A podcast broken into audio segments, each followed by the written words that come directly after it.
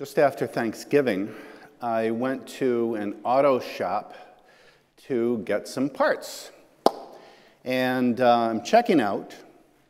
I'm talking to the guy who works there, mechanic kind of a guy.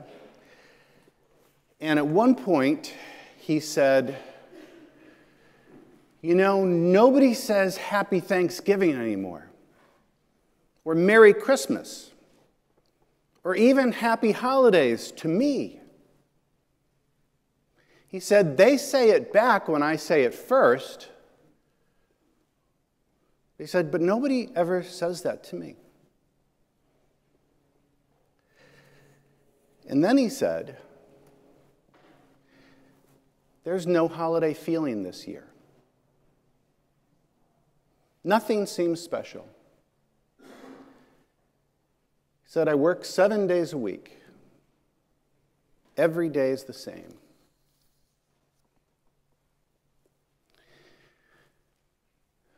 So I stayed around and we talked a bit. And I thought about that. That holiday feeling that we all want. Sometimes people say, you know, how does that, how does that happen? I want that feeling. I wonder, does it just happen? Does it just show up? Why do some people feel it more and other people seem to feel it less? And is there something that we do that generates that feeling of genuine love and, and warmth and genuine goodwill and kind of deep down cheer? What makes that happen?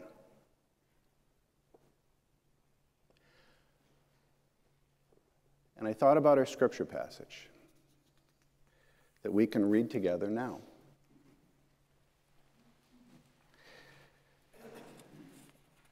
It's from the New Testament book of James.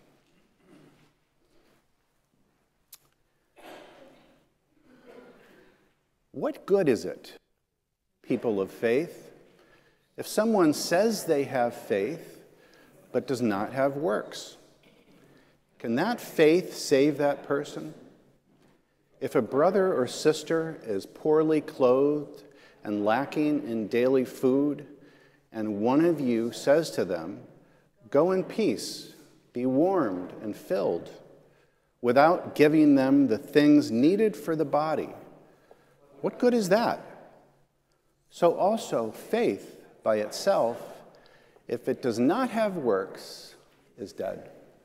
May God bless our living of this word of abundant life. We've moved into the season of hope and peace and love and joy. But sometimes people don't feel that. Just not feeling it. There are certain days, I, I will tell you, if, if I'm the in the midst of, of some uh, especially bad turmoil or crisis or just having a bad day, I'm not feeling it either.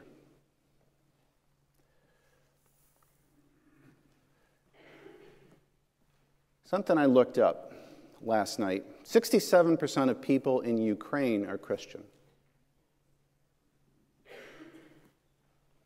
I bet they are having a hard time feeling it right now.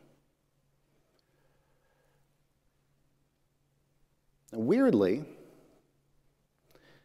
I thought it was weird. Christianity, specifically Russian Orthodox Christianity, is the most widely professed faith in Russia.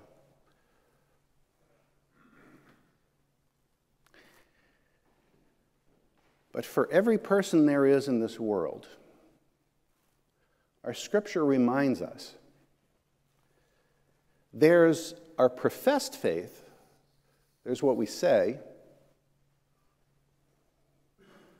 And then there's what we do. So if we wish people peace this season, or hope, or love, or goodwill to all, but we do little to make it happen, my guess is you're not going to really be feeling it. That wish is going to feel empty for you. And so you may think that the problem lies with the wish.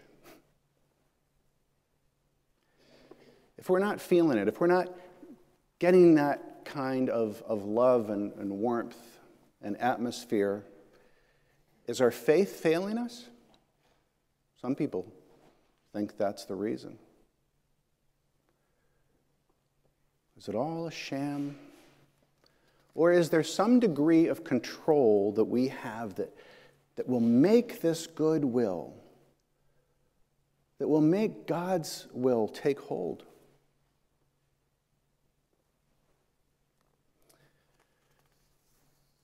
We had a funeral here on Friday, and uh, one of our, our members, it was Carol Ketchum. And she is, as Julie shared in the prayer, she is the, the mother of another one of our members, another family, uh, Ren Rex and Nathaniel and their daughter Scarlett. And Carol died on Thanksgiving Day, Thursday morning. And she was married for 52 years to a minister who Laura and I knew for about 30 years, and he was a minister in West Avon, Connecticut. And Carol was a wonderful person, if any of you had the opportunity to know her. And she was a faithful person. And she died a little on the young side. She was, she was 81, a little young these days. And her husband, Don, who was the minister, he died back in 2015 at 72 years old. Shortly after he retired of serving 32 years, faithful service as the minister of the West Avon Congregational Church. I, my dad was a member there, actually. And here's Carol. Wonderful, faithful, loving, vivacious mother, grandmother, dies on Thanksgiving morning. And amazingly, you know what I did not hear from the family? Let me first tell you what I did see and hear. What I saw and what I heard was a family of great love. I saw and I heard there were tears, sure, for grief, so they weren't out of touch. But they had grown up in this household of, of faith and warmth and love and service and giving to others. And at this time in their lives, they were living and they re- were reacting to what was happening, and they were drawing on their lifetime of, of deposits that they had made, cosmic investments of love and faith, support and gratitude, and their actions. So at this time, they were not acting out of a deficit. And because of that, even though this time was a time of, of loss, because there had been such a lifetime of practice, they were even at this time on Thanksgiving morning, and then the day later when we, when we also met, and they were full of love and support and gratitude and appreciating, appreciating their mother and all the time that they had. And then I began with saying what I did not hear. What I did not hear was how they got ripped off or shortchanged. What a raw deal this was. Their mother, younger than she should have been meeting death, and on Thanksgiving Day of all things. And not just that, but their father, for God's sake, having served for 32 years, 32 years of service in a church, and then shortly after he retires, is 72 years old. And he dies because he fell and he gets a hit on his head. What kind of God is that? I hear people say things like that, you know. Things like, you know, we'll never have a good Thanksgiving again.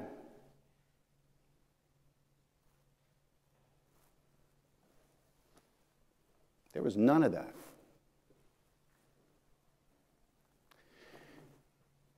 From them, just love,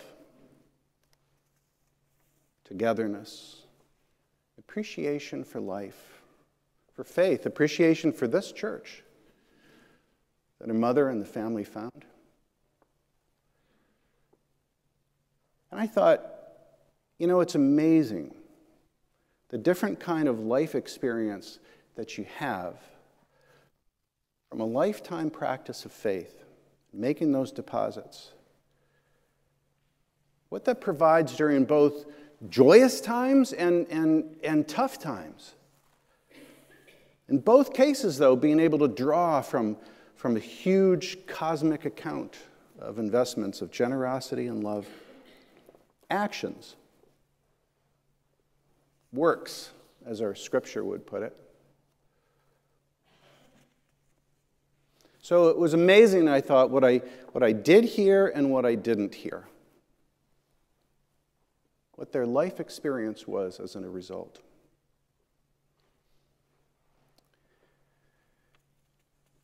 Actions. Putting flesh on the faith. That makes a difference. Emmanuel is a word that we hear a lot during this time of year. Choir just sang the song, Emmanuel. That literally translates as God in the flesh, God with us. And Jesus, who put faith into flesh, he's called Emmanuel sometimes, and that's Christmas putting flesh on the faith, actions. So, how much of feeling it is receiving that, and how much of it is creating that for others? Last Sunday, I was hit with this in a, in a little bit of a different way, and it was last Sunday, for those of you who were here. Beautiful cantata. Thank you so much just right. Just right. And so thank you to our choir and, and our soloists and, and Elaine and, and Darwin Shen was here. We love Darwin, you know, on his, when he plays his violin, right? Oh my God, you know, I don't even know how he hits some of those notes that he hits, right? Just some are, you know, some are just so quick, and it reminds me, I was thinking about this, like a, it's like a butterfly all of a sudden just taking off. It's like, plays, and sometimes they're so soft, so soft. And sometimes they're just really bold, right? And he and I were talking last week. And I said, You know, Darwin, you inspired me. You inspired me, and part of the Sunday's message is, is inspired by you because I was, as I was listening to you play, I said, You know, you can tell in an instant, and all of us can, right? The moment we hear him play, this is a person who has spent God knows how many hours, right, in the discipline and practice of his craft. And it just comes through as beauty and ease. And it's like every violinist, like every musician that there is. It's really like every person in, in any field including, you know, you think of things like cooking, finance. You can tell that for as gifted as, as any person might be, thinking about Darwin, you can tell, you know, he didn't just pick up the violin at some point and just starts playing like that. It's not like flipping on a stereo which, by the way, is why less and less people are playing instruments these days, because it's really easy to just flip on a stereo and a switch. But it's like faith. You can't just flip it on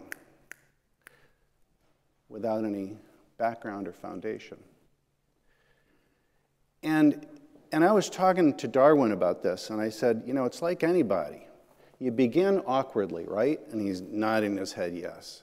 I said, when you were beginning playing the violin, I bet there were a lot of squeaks, right? He's like, yeah. With every virtuoso, it always starts with squeaks. It always starts awkwardly and with difficulty. And sometimes with ear splitting sounds that are just like nails on the blackboard. That's part of it. But in spite of that, young Darwin, when he first started playing, squeaking, he continued.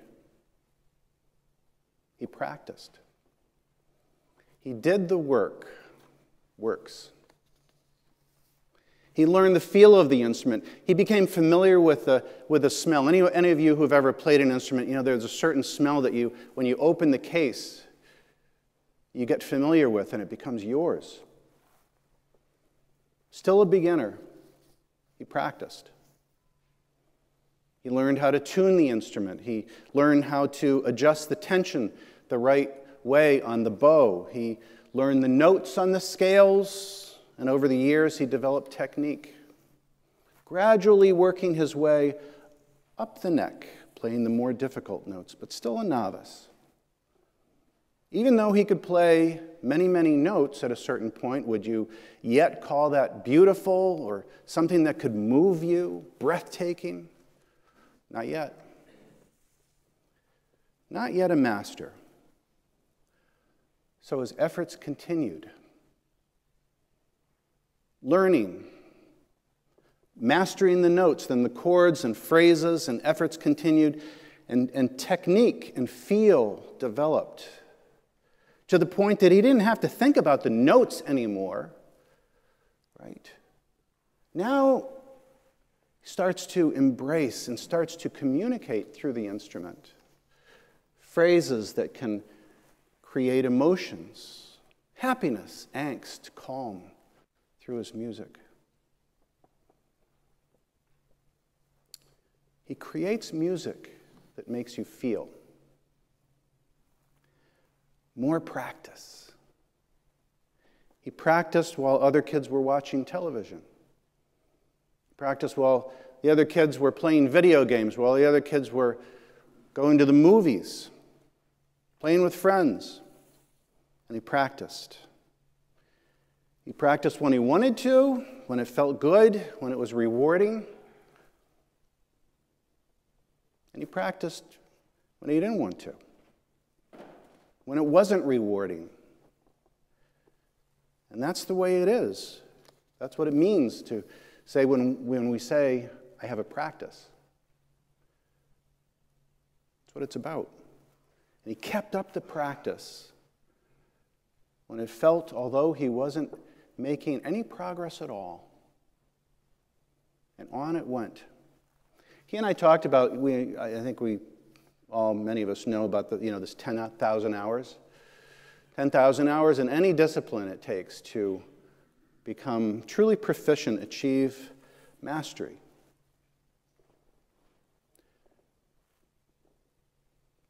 Just like the way we practice faith. We practice when it's easy, and we practice when it's tough. Practicing hope, practicing peace. Not when it's already there, right? It's not just thinking that peace is a, is a good idea. Isn't that a nice idea? I like that. Wishing that it would happen, saying, Why isn't the world better? That's not practicing peace or faith but working at it. Working at it when it's not there. When do you make peace? Would you make peace when peace is already there? There would be nothing to make. When do you practice faith? When you already have it? When do you practice love in a relationship? When everything's easy and there's already a lot of love? Or when it takes effort? When it takes work? Works, our scripture says. Wishing goodwill to all or, or doing what you can to make that happen. You know, the opportunities which is wonderful, abound. I was thinking about this like, does owning a violin make you a violinist? Does having a Christmas tree give you a meaningful Christmas? Darwin has practiced, done the work, to the point where now it's interesting. We call the violin the instrument, right? He's practiced to the point where now, you know what the real instrument is? He's the real instrument. And it comes through this piece of wood and strings. Hope, peace, love, faith, joy. Do they just show up? Or does God offer us opportunities to bring that into being, to put flesh on our faith. Every time there is not one of those things, every time there is not love, to create it, every time there is not peace, to work at making that happen, to be an instrument of peace, of hope. To be an instrument of Christmas, God with us.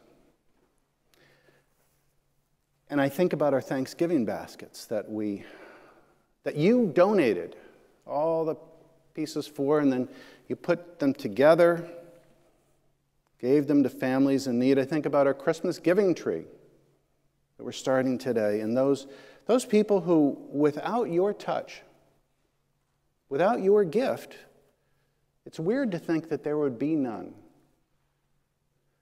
but there wouldn't. That's creating hope.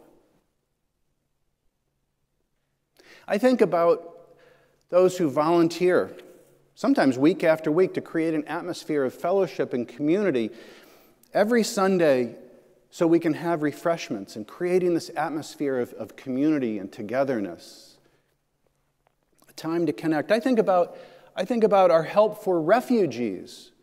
People who literally, this is wild, people who literally have run for their lives. Can you imagine? I think about our helping inner city kids with their education so they can create a better future for everyone. Through Adam J. Lewis and Horizons and the Shepherds program, and, and for adults through the Mercy Learning Center. Too many to mention. I think about pitching in financially to support the vast array of our ministry here, of, of who we care for and how, and every age, and making that happen. And not just thinking that, wow, that's a great idea, but actually helping to make that happen. And we do that through our contributions. We don't have to, it's a gift.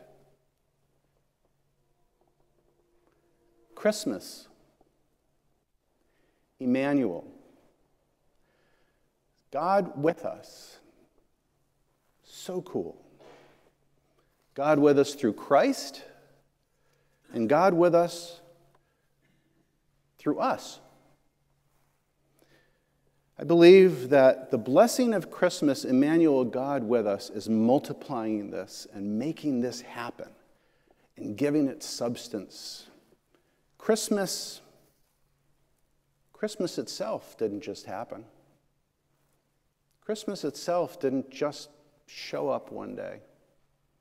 there was great effort from Mary, Joseph, the angels, consent, the donkey, the trip to Bethlehem, the shepherds, the wise men, even fleeing for their lives from Herod. How much effort! Christmas didn't just show up. Don't wait for it to come to you. And that is our gift to us from God, and that is our gift from us. That's what we do here. And that is the real essence of all of the beauty of Christmas. That is our faith, that is our gift, our giving. May we practice opportunity after opportunity. May you become the instrument, and may you let God let your heart grow.